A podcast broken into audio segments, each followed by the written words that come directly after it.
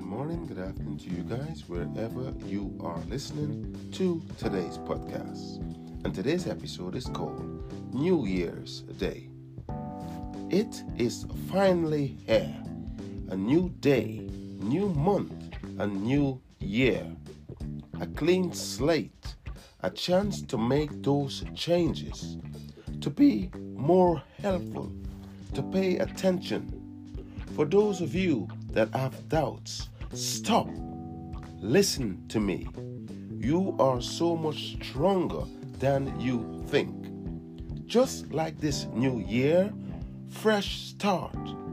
Well, let it start with you. Stop doubting yourself. Whatever hurdles they are to jump, you will jump them. It is about time that you really truly believe in yourself. This is your time to shine. Always remember this a rusty penny is still money. It is accepted in all shops and stores. So, as rough as you feel, as rough as you think you look, wake up, get up, stand up, show up.